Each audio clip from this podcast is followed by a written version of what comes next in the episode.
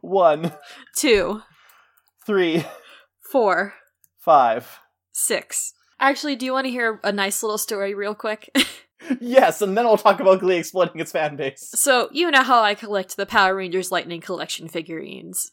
I didn't know you were going for all of them. I thought it was just like your faves. Well, when with two notable exceptions, the Dino Charge team is my favorite team of Power Rangers, yes, I am collecting them. They haven't released the two ones you don't care for, but I also don't think they've released your favorite either. No, they have not. And so my current collection of Lightning figures is I've got everyone from Dino Charge, I've got everyone from Mighty Morphin except Billy and Tommy because they're both ridiculously expensive.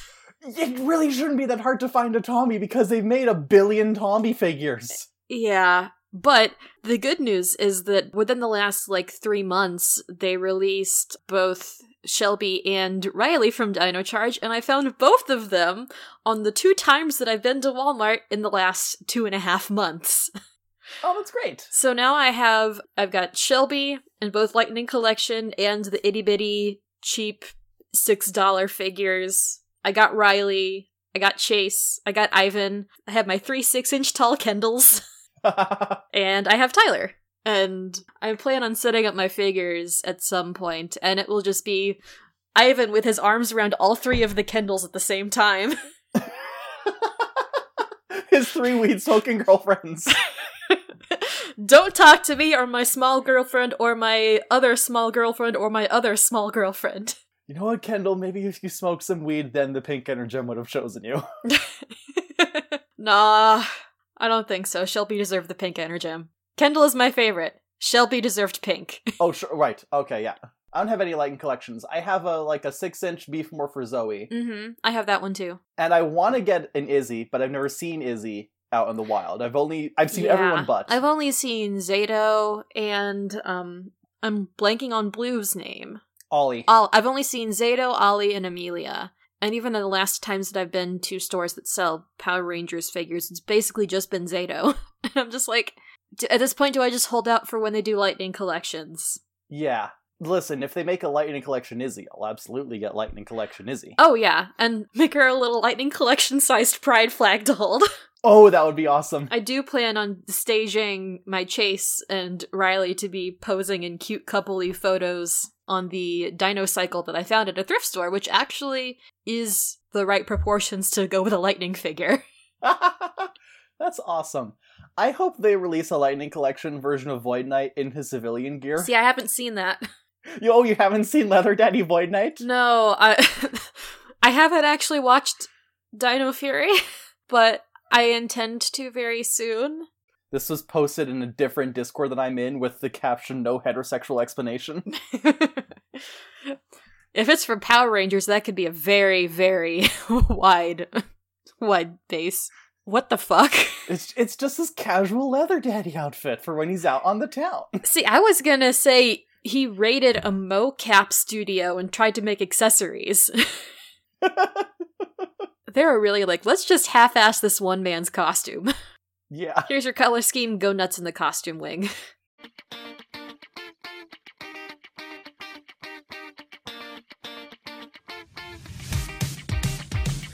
Just go ahead and grab a chair and listen now. As we riff the show, Tanner and Christina gonna figure out why we love this show. Better grab your golden stars and slushies, cause you're listening. You're listening to Loser Like Me. Loser Like Me.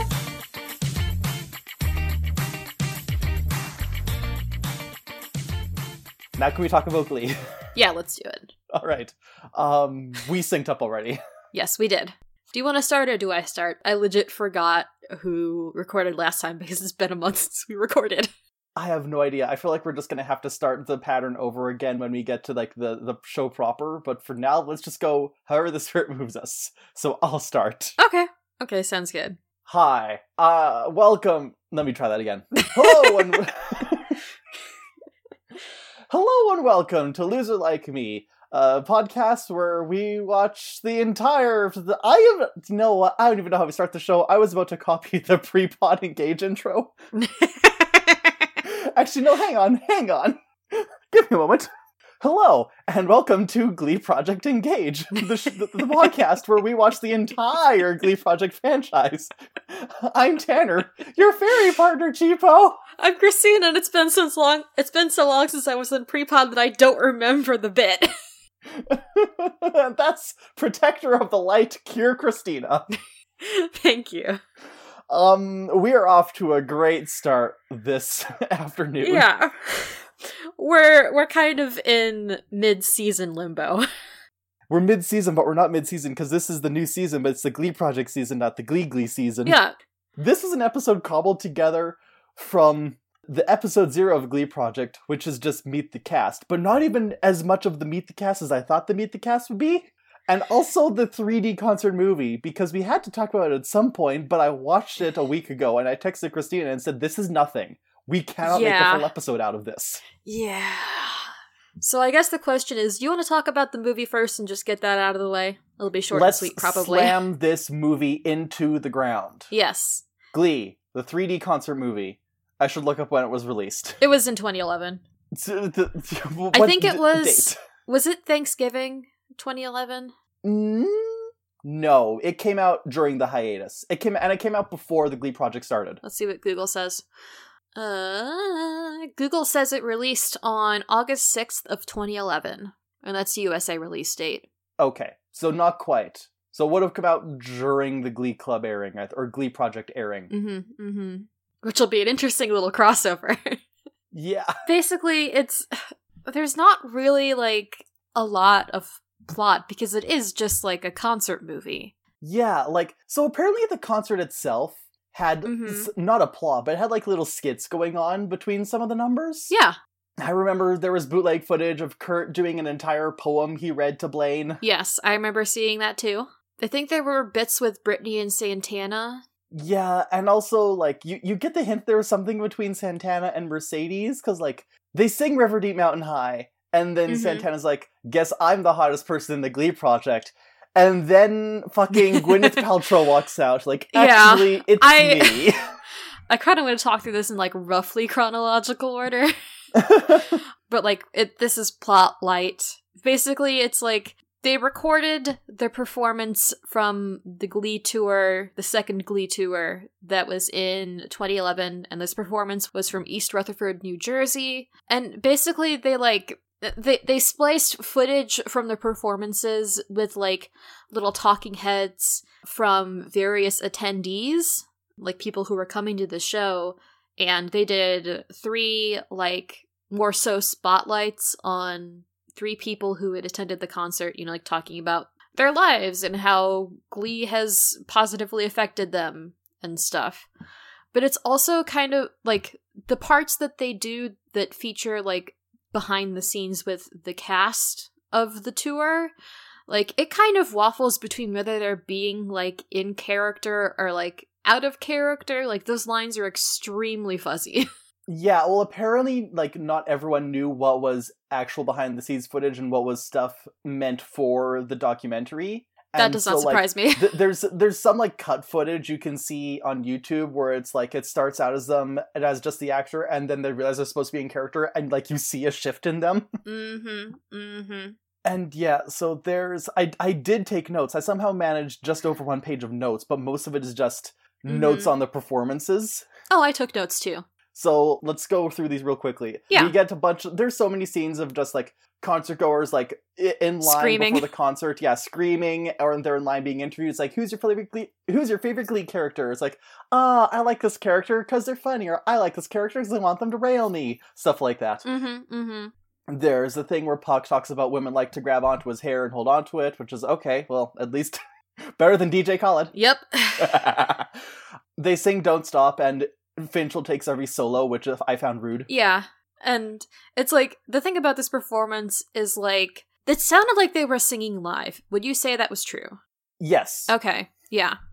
And like the the thing is like it sounded like Lea was being very like delicate with her vocals. Uh, there was definitely which like one of the songs in here i put a note that said lea does not know how to work a crowd as well as the others do yes.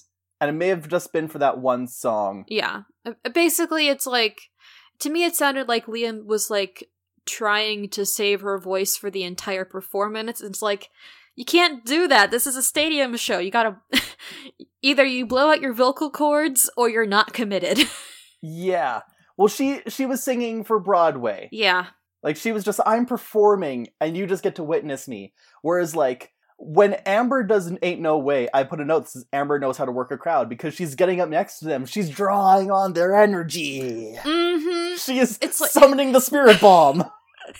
It it really showed that Lea was the least comfortable with performing in front of a stadium audience. yeah. Anyways, after Don't Stop, they sing Sing, which this is something when it's not performed in lumberjack outfits. yes. And I honestly bought this performance more than when they did it in the show, Yeah. mostly because like having the audience there in person for engagement was good.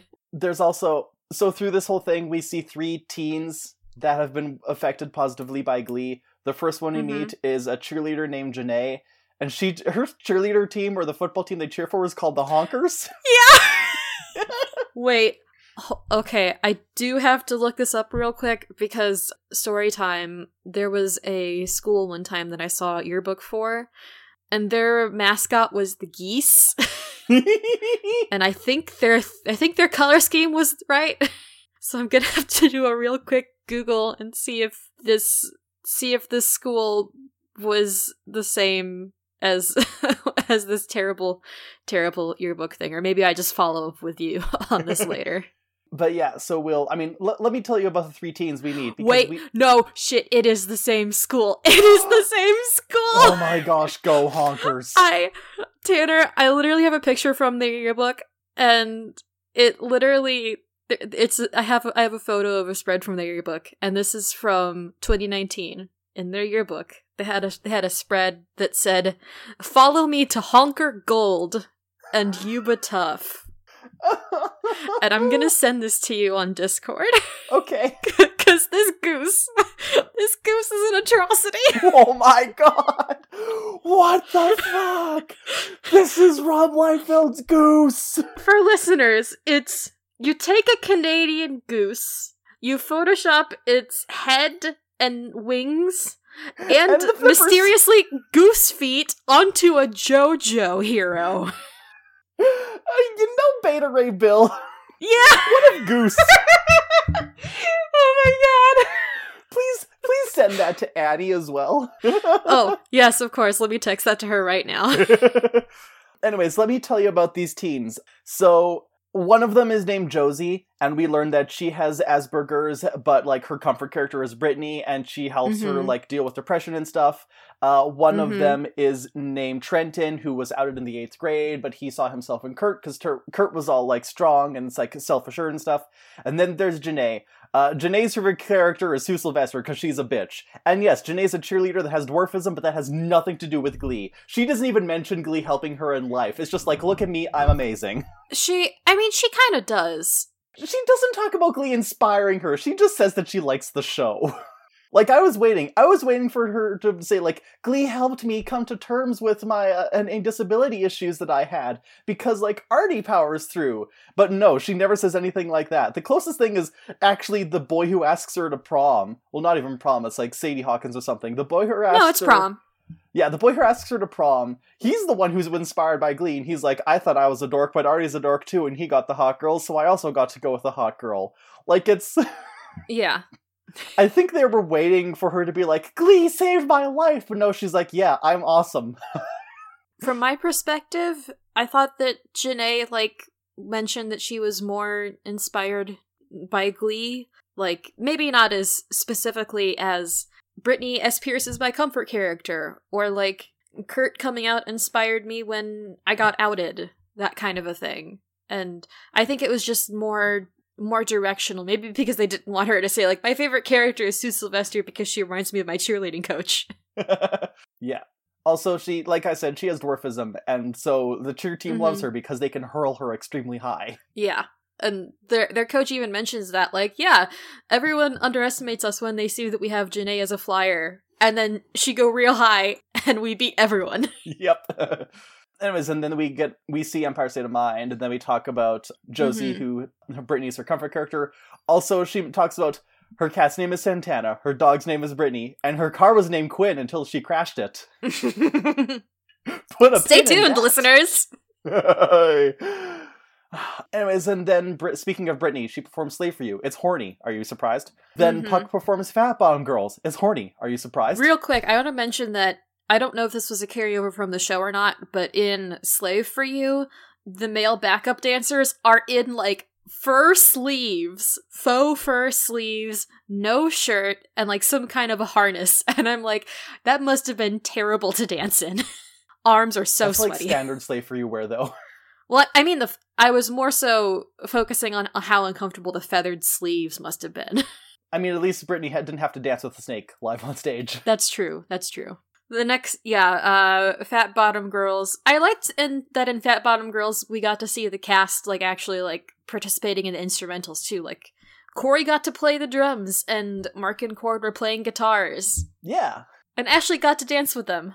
I don't think Chord and Mark's guitars necessarily would have been the real ones. They may have just been miming. But we know they can play guitar, so Yeah. I'm choosing to believe that they were playing live guitar.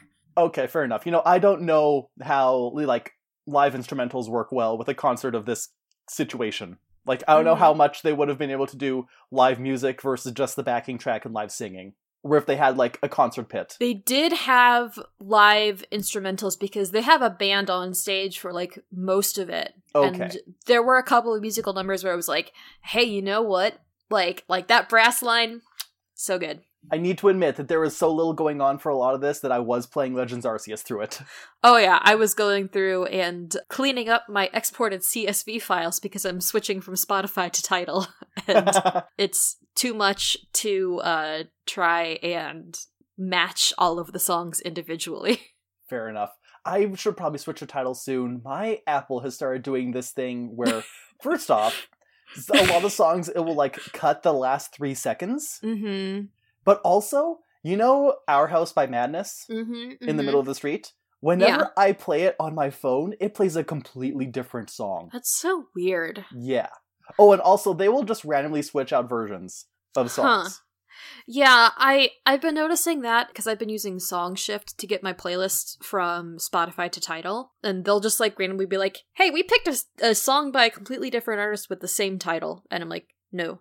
Uh, also, I have an update from Annie.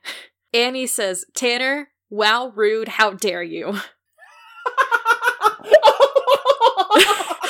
And then she says, Horse skull alien men are much better than this goose centaur where the human is the bottom half.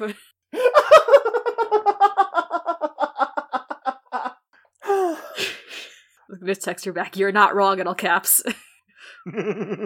okay, so anyways, after Fat Bottom Girls, the disembodied voice of Ryan Murphy tells Rachel that Barbra Streisand is in the audience and she starts to hyperventilate. hmm But yeah, and yeah, this is the one where I'm like, Lea doesn't actually know how to work a crowd. Yeah, it's the the thing about the Don't Rain on My Parade performance from season one sectionals is like with that, like you could really like it was a good performance. Lea was being herself and she was working that crowd.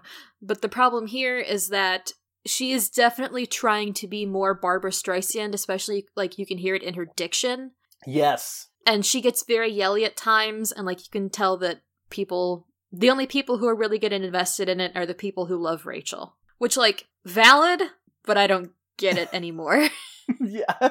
It was valid. It's not anymore. Mhm.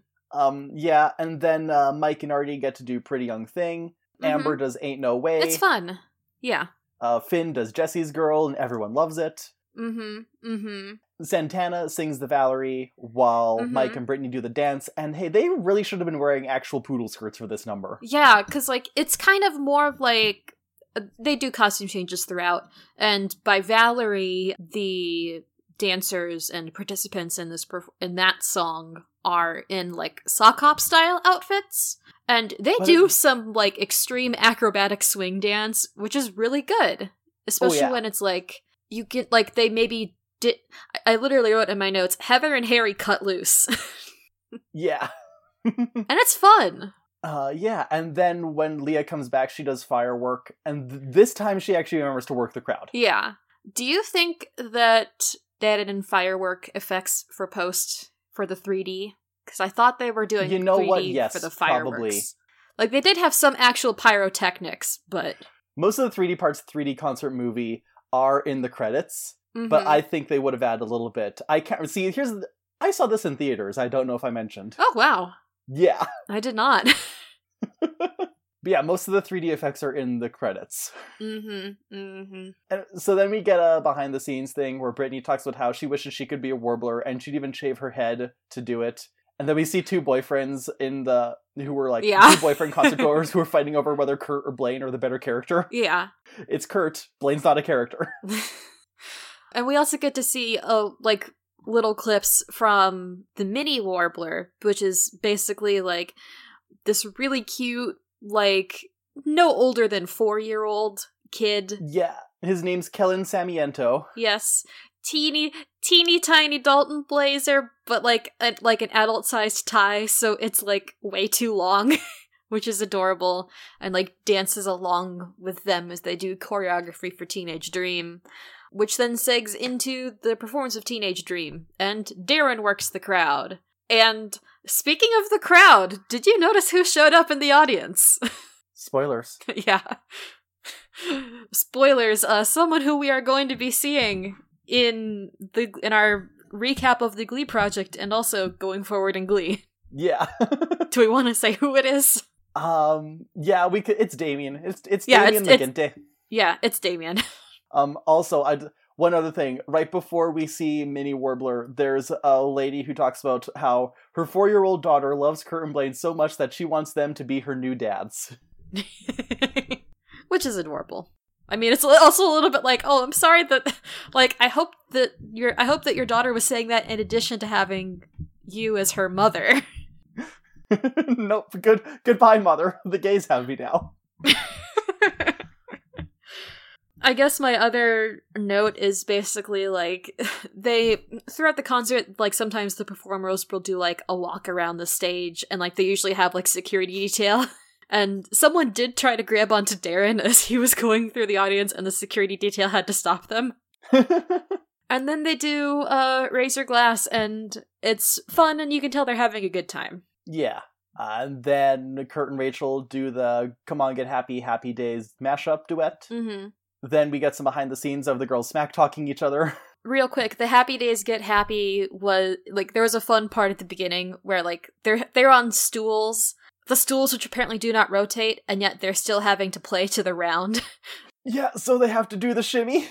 yeah chris was like trying to like wiggle his stool back and forth and rock it so that he could turn around and see more of the crowd and this was one of the parts where I was like, the trumpet and or French horn players were killing it, and Chris was doing a very good job. Lea was fine. And yeah, in the in the beef, I just basically noted that they were like going through hair and makeup, and everyone was like, "Yeah, we hate Rachel." there's also in that there's a clip of Brittany trying to flirt with Blaine on stage, and then Kurt shows up and goes, "Brittany, are you flirting with my man?" Yeah, that was one of the skits that they apparently didn't put through to the actual finished product. Yeah, y- you know the stuff that would have made the concert movie more interesting. No, cut that. Fuck you. Mm-hmm. Mm-hmm. Yeah, they do safety dance. yes. Also, if you look closely at the background dancers, you can see Brittany, and you can also see Jeff Warbler. yep, I noticed them. I noticed the haircuts. yeah. And then at this point, they just recreate the choir room on stage for the next few numbers. Mm-hmm. Sam and Quinn do Lucky. Uh huh. I like Lucky because it's like I feel like the thing with a lot of these musical numbers, not all of them, but a lot of them, is like it gives the performers more elbow room to like express themselves, Yeah. and it, which which is nice. It's like it's not just like oh Chord performing as Sam. It's like Chord performs as Sam, but he also gets to add a little bit more like zhuzh from him, like of his own in there, which is nice, and the crowd loves them. And then we get River Deep Mountain High's brass intro, and the shit has been lost. yeah, and it's good like usual. And then after that, San- yeah, Santana calls herself the sexiest member of the Glee Club, and then like a large predatory bird, holla holla ho ho ho ho appears. It's she Gwyneth sings Paltrow. "Forget You," and then she says, "Let's go get some tacos," and she is Yeah. a menace. I feel like this was a surprise for everybody in the cast except for Naya and maybe Amber because when Holly Holiday walks out, like the whole cast is like, "We had no idea this was going to happen," and at, like there's a notable reaction shot from Ashley Fink of like, "Oh, okay, didn't know this was going to happen today." Oh yeah, I actually think got to be part of this. She got to be part of most of it. She wasn't in everything, and that ma- it made me sad that she wasn't in everything, but I was glad that she was there. she deserves good things. Yeah, And I don't think that Lea was involved in Forget You. Maybe she was in the back drinking more lukewarm lemon and honey water. yeah. And this is also the point where I noted, boy, I'm glad that Matthew Morrison hasn't shown up. And then we haven't been talking about the teens that uh, the movie is using to make it seem like there's some kind of narrative. But I do want to Mhm. mention that Josie got into Glee around the time her dad passed away. And she Mhm. says Glee was like a light for her in the darkness. And she actually got to meet Heather Morris during the concert tour in person. And Heather Mhm. embraced her and held her hands and listened to her. And Josie never felt more understood in that moment. So that's really sweet. yeah. Yeah. It, it's always so nice to hear, especially when like a Glee and I'm gonna I'm gonna quote here Sarah Z, who has said in one of their videos, I don't remember which one, that like Glee was really kind of like the turning point in people becoming obsessed with celebrities and people from popular media franchises, specifically on social media. Like, I'm not gonna say that it wasn't happening before that, but it really got big with social media in part due to Glee. And Yeah. like, would a moment like this have happened if this happened in 2021? Aside from the pandemic? Probably not. Oh, yeah. But anyway, And then that segues into Kurt singing I Want to Hold Your Hand. And it's good because Mhm. obviously it is.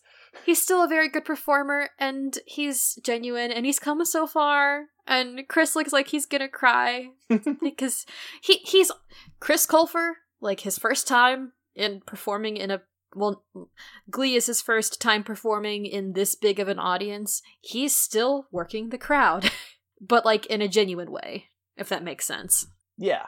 And then Trenton's story came to conclusion where he talks about how he transferred to a new school, joined the theater department, and was able to come out safely. And then that segues Mhm. into Born This Way. Uh, we see a Mhm. bunch of people wearing their Born This Way shirts, including a full lesbian softball team. Yeah. they were literally like they had shirts on that said like les- like Lebanese and then like softball and it's like okay so it's a double affirmation we get it. yeah. And then there's one group who they brought the shirt for another member who was late because they got into a car accident, and the shirt that they had prepared before the accident said unlucky. yeah.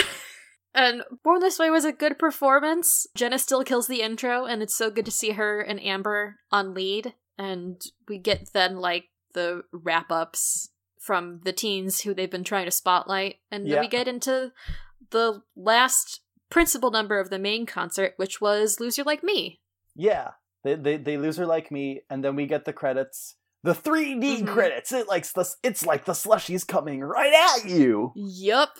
I want to note real quick here that one of the people who edited this was Tatiana Riegel, who is related to Sam Riegel of Critical Role in voice acting and voice directing uh, renown. Fascinating. Mostly because Riegel's a very recognizable name. Yeah, I want to point out that it was directed by Kevin Tancharoen, whose uh huh. the filmography seems to entirely include concert movies and episodes of superhero television shows. Okay. Okay. Is oh okay. I that's where I recognize the name from. Uh, his sibling is Maurissa Tancharoen, who is Yeah. on She's like one of the showrunners for Agents of Shield. who's married to Jed Whedon. Yeah, who's a Whedon we approve of. Oh, good. Glad to hear it. At least as far as I'm listening. Okay, if Jed Whedon is sus, please let me know. Yeah. Was am I thinking of Mona Tancharoen? Oh no, Agents of Shield. I was thinking. Yeah. Anyway, celebrities. Who knows? And then they do an encore of Somebody to Love. And that's it. Mm-hmm. That's the 3D concert movie. It's like it's coming right at you. Yeah. Notably, they apparently they had scenes with from Jane Lynch because she apparently was on the tour with them, but those weren't included in the version that we watched for this recording. Yeah. Also, apparently, they performed Single Ladies and Friday during the tour, but omitted them from the theatrical release for some reason. Which sucks because that would have been fun to see. You know, it was probably weird licensing issues because, like, yeah. you have to license it for this the concert, you have to license it for the single, for the television show, and for the for the home video separately. release. ah, well. That's it. We talked a lot about it for having not a lot of plot. Yeah, I guess so. But look, at least a solid six minutes in there is of the Yuba City honkers. And because we're talking about both the movie and an episode of the Glee Project, uh, we're gonna have a little bit of an intermission. So I guess if you're gonna pause the episode and go take a bio break or something, this is a good time to do it. and now, a brief ad. And now a word from our sponsors. Wouldst thou like to perform in front of Ryan Murphy? Wouldst thou like to join the cast of Glee? Wouldst thou like to frolic with other performing arts nerds in a large public space? Wouldst thou like to live gleeliciously? Then audition for season one of the Glee Project through any of several means which we are not going to disclose or actually fully investigate. Coming to That's you it. this summer on Oxygen, a network that exists.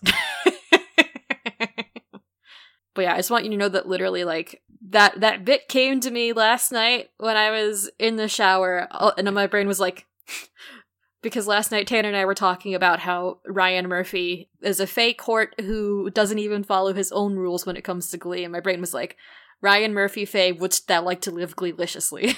We've definitely mentioned that phrase on this thing before. ah, thanks, brain. Welcome back, everyone. We are now going to be talking about, uh, we're getting into the Glee Project. So now we get to talk about season one, episode zero, the final 12, which really is Yeah. a lot more than 12 people. yeah, okay, so here so here's like apparently a lot of people don't know about the Glee Project. yes. The Glee Project was a reality show. It was actually pitched like halfway through production of season one, Mm but it was too late in like the, the timeline of things to actually manifest. hmm. Mm hmm. But Ryan Murphy, like from the Hop It scenes, already had this idea of using a reality show to cast new talent for Glee proper. Mm hmm. Mm hmm. And so between seasons two and three, well, actually, I think this was filmed during the production of season two, Yeah, that would track. just based on who from the show is able to show up on this thing. Because yes, cast members from the show show up. They're like the weekly mentors. Mm hmm. Mm hmm. But it aired between seasons two and three. Actually, I think based on the dates, I don't know what we said before in this episode, but I think it actually wrapped up just before the concert movie came out. Okay. And basically, like, the concept of the Glee Project is like, you work real hard, and if Ryan Murphy likes you enough, then you get to go be on Glee. Brian Murphy sees you from across the bar and says, I love your vibe. Exactly, except not in a bar because most of these people are too young to legally be in a bar. Yeah, the ages range from 19 to 22. mm hmm. Mm hmm. And like, it starts off with a whole bunch of like talking heads from people who were auditioning for the Glee Project like about how like Glee has changed my life. Glee is a beacon of hope. And I was going to be pessimistic, but then I remembered the days of 2011 in which like Glee actually was a beacon of hope, partially because it was the one of the first it was not the first, but it was one of the first shows to really like embrace people of other gender identities and sexualities publicly. I mean, hell, it was the first use of scissoring on network television. It was on fucking Fox. Yeah, like, especially in this era of the show, it was a lot of.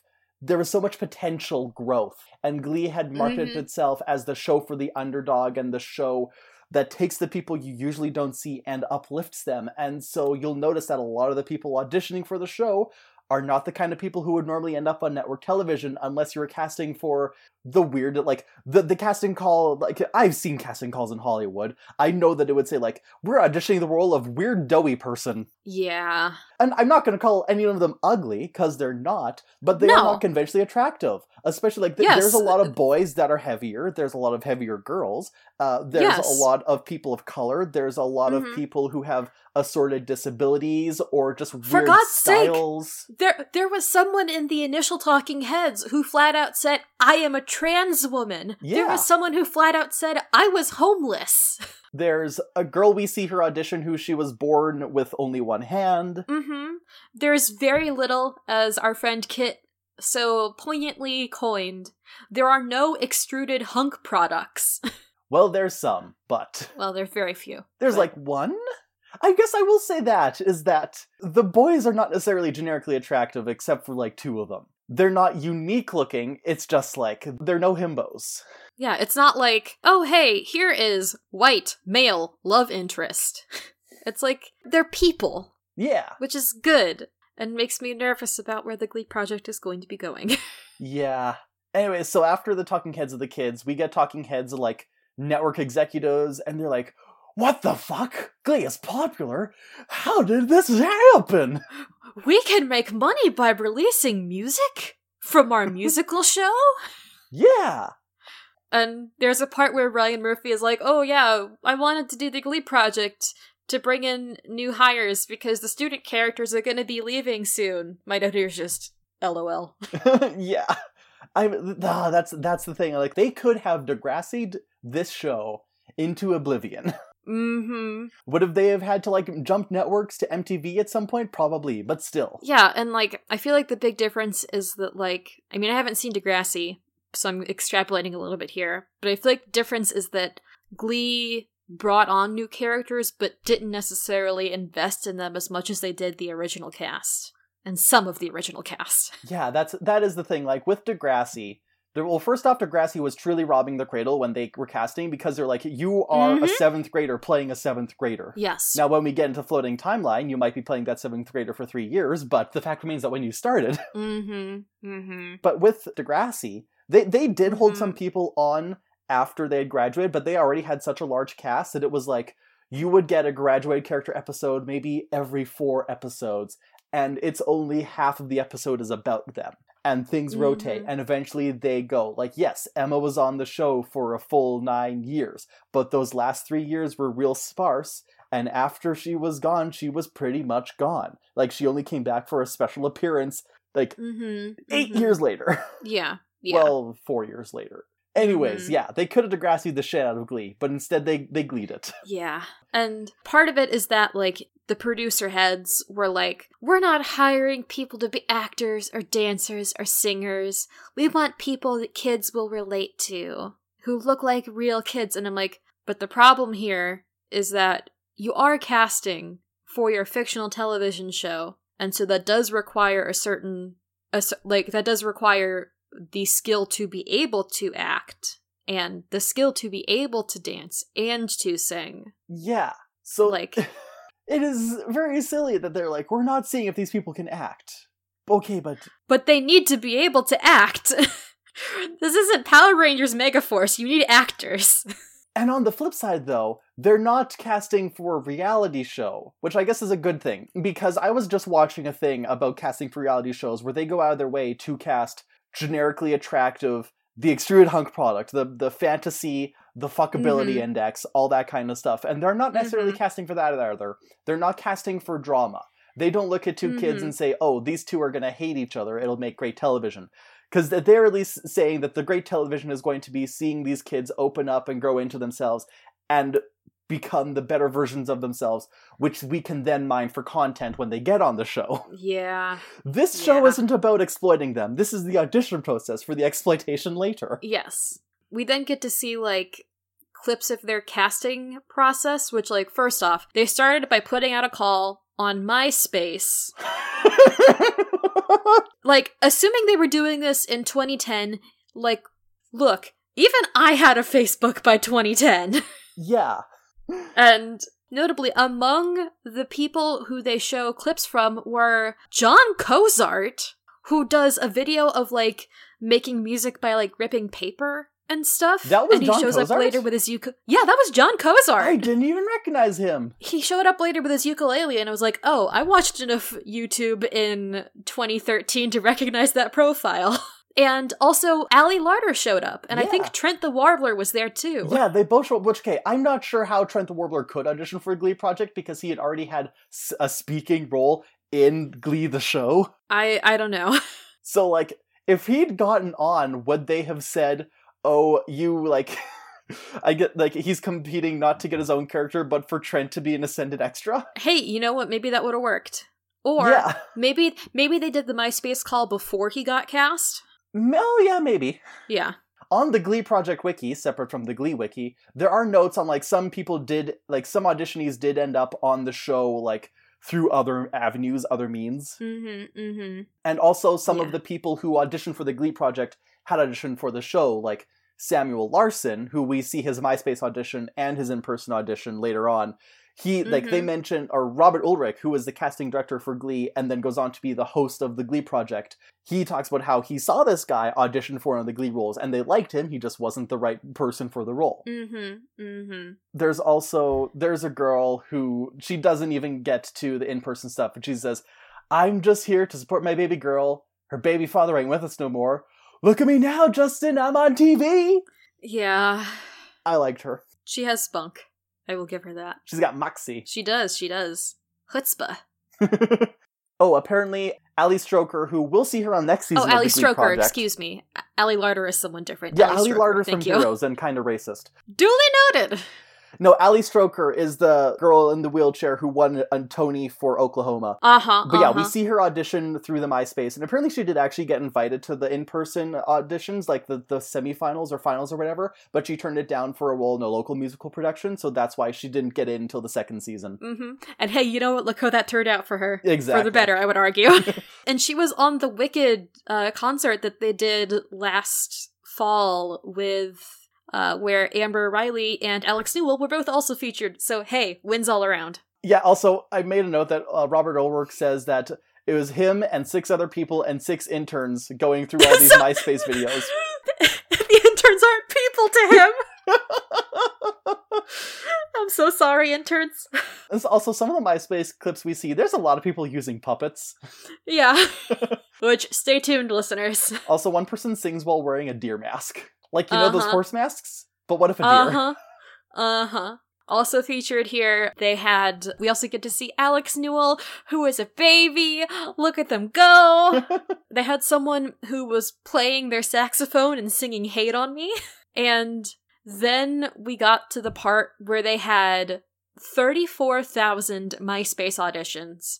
And from that, they narrowed it down to 216 people. And then apparently, they decided that that wasn't as efficient of a hiring process they as they intended and decided to just do live auditions instead. Yeah, like American Idol style auditions, except they're being held Yes. in like a storage, a filing room of some kind. It was like at a stadium, I think. yeah, well, like it was at some kind of convention center, but they weren't in like a Mhm. meeting room or anything, like how they have it set up in American Idol. It was like a filing room. You can see like shelves with like papers and books stacked up next to them and something. Yeah. And this is this is really like peak 2011 musical music show choir kids cuz like there's a part where they were like, "Yeah, everyone was just waiting in line for auditions and we all just started singing No Air because we're show choir kids and we do that." And like at least they weren't singing Seasons of Love. And there's there's a part where they like they had a shot of like this whole line of kids doing the back chops that you Oh, do yeah. during vocal warm-ups and I was like, "Hey, I did that." that was a good time. So we see everyone goes through like the the people who hadn't, as far as I could tell, the people who were coming here for the first time who didn't MySpace it, they go through like a bunch of like screeners to see if they're really good and good enough for Robert to see, and then they see Robert, and then the MySpacers also go straight to Robert, and then from that, everything is pared down, and eventually they get to like eighty people. Mhm, 83. Yes. Some other notes I have: Darren Criss shows up to help with the auditions. Mhm. There's a guy who flew from Singapore to be there. There's a girl who like clear like she's missing a pinky and she says that she had to cut it off to get to the audition. Nicole Cusis from Dallas, Texas was born with just one hand and she shall receive nothing. she brought her own pitch pipe. also, I know that it is a full third of this episode before anyone starts like giving a na- names to the contestants. Yeah, cuz there's just so many people. We see Matheus Fernandes, who is gonna go on to be one of the contestants. He is our short king before short king was a term. Uh-huh. Uh-huh. there is a guy named Tommy Dustin who has Down syndrome, and he can dance, and he wants to audition to be Becky's Mhm. boyfriend. And I was trying to find, I couldn't tell whether he actually did get that part or not. Aw. He is a he's a very good dancer. Like he could do the splits. Oh, yeah. I'm just going to quickly check because surely they will mention it on the Glee Wiki. mm-hmm. Mm-hmm. so let me do a quick deep dive. Roll plus heart. No, the guy who ended up playing Jesse's boy, or the guy who ended up playing Becky's boyfriend is Luke Spinelli. Ah, okay. I hope Tommy Dustin is doing well. Yes, I hope. Here's the thing: I hope all these kids are doing well because it looked like they were having a blast, and they, like yeah, I said, they yeah. weren't they weren't casting for reality show drama. They were casting for reality show wholesomeness. Like, Yeah, and that that's also part of why I'm so apprehensive because it's like like all of these kids are here and they are just so genuine and all of them are babies and I don't want them to get chewed up and spit out by the actual performing industry. yeah, and like that's part of it too because when they move from the 40,000 applicants from the open auditions to the top 83, they show acceptances as well as rejections. Like they literally have a guy who goes out and tells people like, "Oh, we're sorry, we're not going further with you today." Like you're not moving on to the next stage of of auditions. And they like they show people being told that and have to like be like, "Okay, thanks anyway. Bye." we also see Ellis Wylie. Who looks like a twelve-year-old? Did you know she looks like a twelve-year-old? She looks like a twelve-year-old, and every episode they're gonna be. yeah, that's you her know. thing. And Cameron Mitchell is the lankiest fucking guitar boy you have ever seen. Yes. Gives off strong, very accepting, friendly Christian vibes. Listen, his options growing up were either to become a youth pastor or a DJ. And I've I've Mhm. Instagram stalked him, he chose the latter. nice. Um anyway, so we get to the top 83. We meet Zach Woodlee, who is the choreographer for the show, and he seems like Mhm. a real human being and not or an automaton. yeah. I'm gonna say he's not as outwardly encouraging to the auditionees as maybe he could be. but he's not being mean. No, he he's not being mean, but he's also not like he's also not like softballing it. Exactly. He's giving constructive criticism, and he's also like what when he sometimes he'll razz them, but it's in a way to like break the tension, and so because they're doing the mm-hmm. choreography for Push It, and he mentioned he Mhm. actually tells them that when they first choreographed Push It and showed it to the executives, they were told to change it because it was too racy for television. yeah. And that wasn't even the part where they were just humping each other on stage. exactly. But like, so there's a part where everyone gets to do a freestyle seduction dance, and and he Mhm. pokes fun at some of the kids doing it, and it gets makes them more confident, and because they take themselves less seriously doing it. Mm-hmm. Also, Mhm. one of the kids who got into the top 83, I had to message Sam, our friend Sam from the prom episode. I messaged him and was like, yeah. I know Yeah. that you would have mentioned if you had auditioned for the Glee project, so I know this isn't you, but there is a full-on doppelganger you on this show. Oh, Carl? yeah. Yeah. Uh, also, I want to mention that there is an auditionee whose whole thing is like wearing extremely cool, funky, decorated glasses.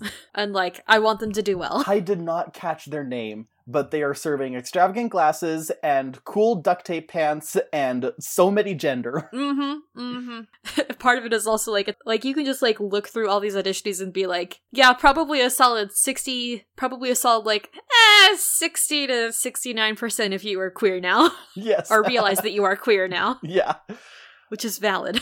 There is a real b-boy there. And first I was like, why wouldn't you put the b-boy through and capitalize on that? But then I realized b-boy is probably making more money as a b-boy feel like just doing generic b-boy background dancing stuff than having to get like stuck in glee. Oh, was that the one who was doing like the actual like breakdancing and stuff? Yeah, yeah. The, the b-boy is the one who did the b-boy dancing. See, I don't know what b-boy dancing is, so It's it, it, it's it's that. It's when I, I don't know how to breakdancing. explain b-boy dancing other than saying it's the b-boy dancing.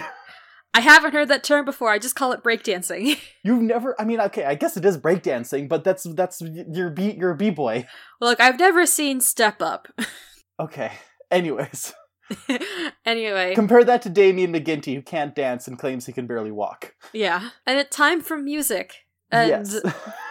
there's there's a whole thing where it's like they get to individually work with Brad and I think her name is Nikki. yeah, Nikki Anders is the official vocal coach for the Glee cast. Mm-hmm. And Brad has this line where he says, The secret about all auditions, including this one, is that the people behind the audition table need something, and you're this far because you have a lot to offer. So all of your energy should be put forward to showing them who you really are. And basically, Nikki's only note is like, you need to emote more. Yeah. and someone describes Brad as having the vibes of Elton John and Jesus Christ. Yep. um, also, a bunch of people are surprised that Brad is an actual musician. They thought he was just an actor. Like, no!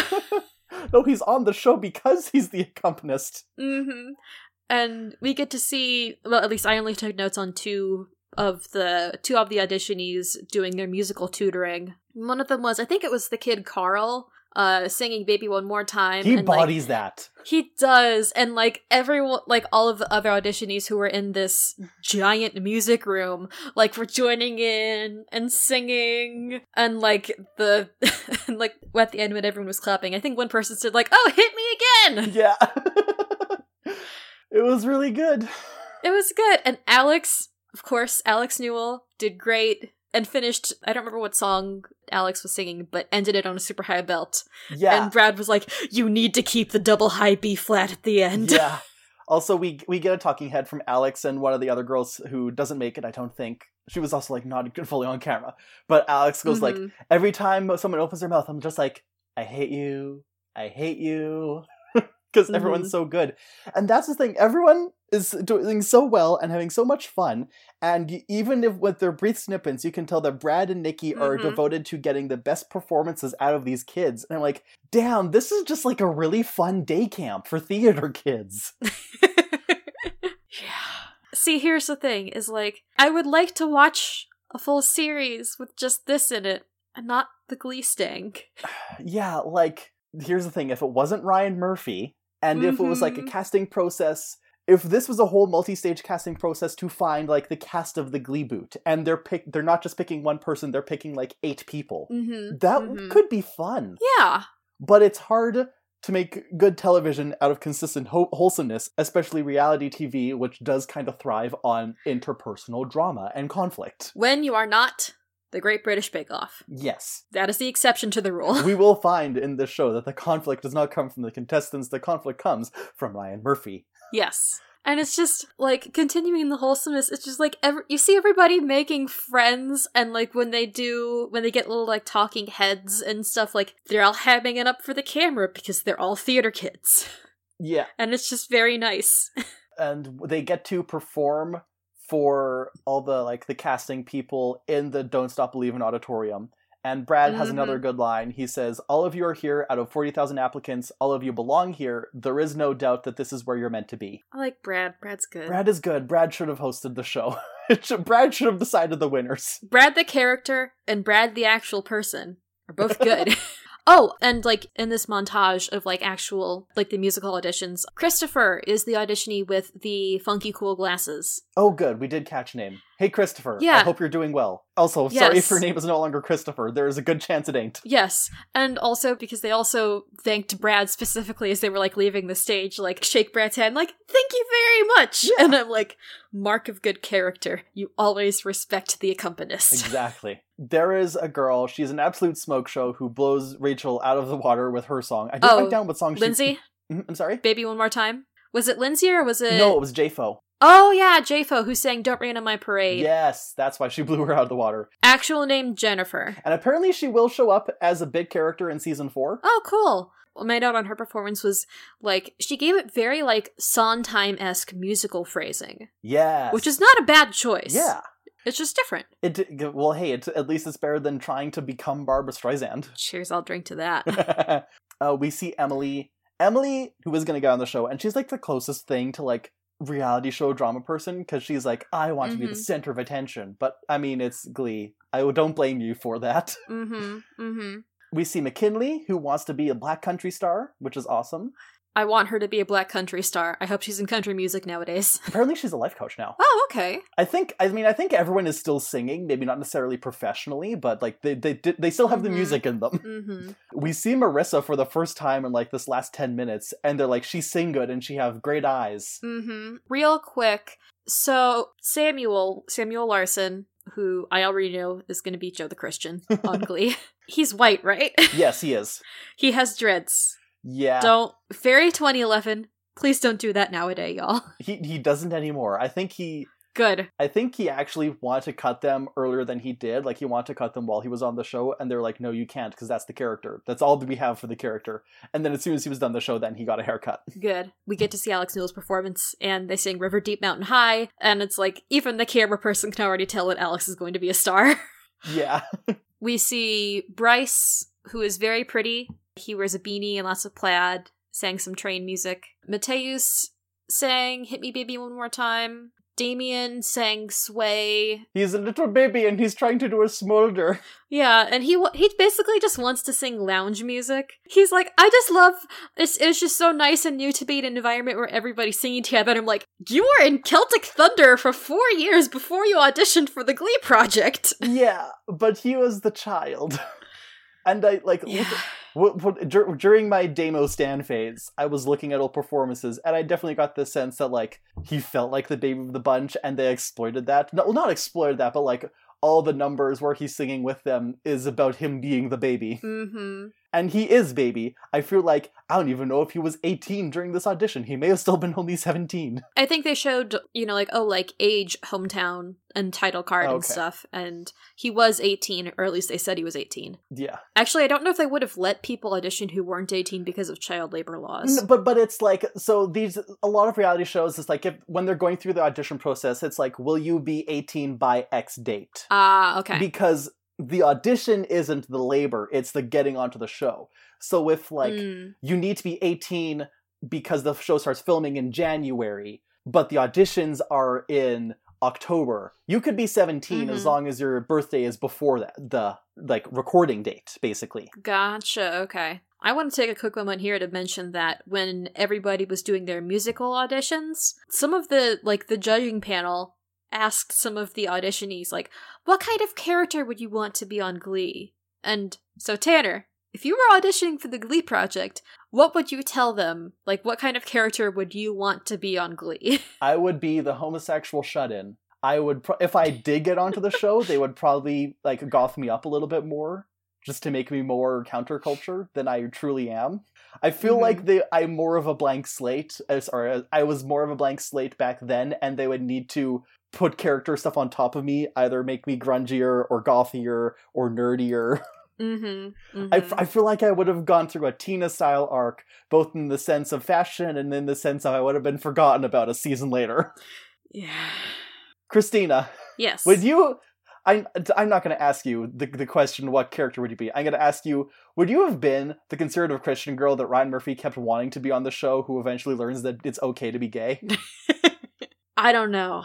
I feel like if they asked me what kind of character I wanted to be, I probably would have said, like, oh, I want to be the nerd who gets the Cinderella treatment. but I think even back in 2011, baby Christina would have still probably recognized the the potential, I'm going to say misuse of character that Ryan Murphy does with trying to make characters with conservative Christians. Yeah. Look, even back in 2011, I was still more liberal than the stereotype of cra- of Catholics. yeah. Well, you know what though? I think nerd who gets this Cinderella treatment probably would have gotten you pretty far on the show. Especially because they really didn't do it with anybody in Glee. and Cameron sings an original song. Mm-hmm. It's called Love Can Wait, so you know he's a Christian. Yeah, it's about abstinence. It is. Anyways, and they're like, that was great, everyone. Thank you for being here. Most of you are not generically attractive, so we cut you immediately. Yeah, and we get to the. And then they do like a posting. Well, they don't do a posting. They just do like a. They do like a clip of everybody who gets to the final 12 who will be the actual contestants on yeah, the Glee like, project. since they only had 83 finalists, they probably would have been able to do an in person call with everybody. mm-hmm.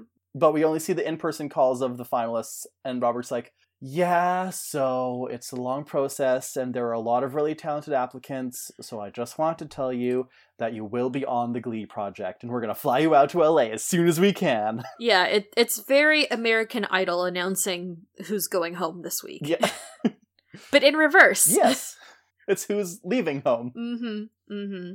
And so our final 12 are uh, Matheus, Short King, uh, Ellis with the baby face, Cameron, uh, Skinny Cardigan Boy, Alex Newell, Samuel Larsen, Dreadlock Guitar Boy, Damian McGinty, Irish, Emily, who was the flirty one, Hannah, who is the ginger one with the strong personality. Bryce, pretty beanie boy. Lindsay, the one with the very strong soprano. Marissa with the good eyes.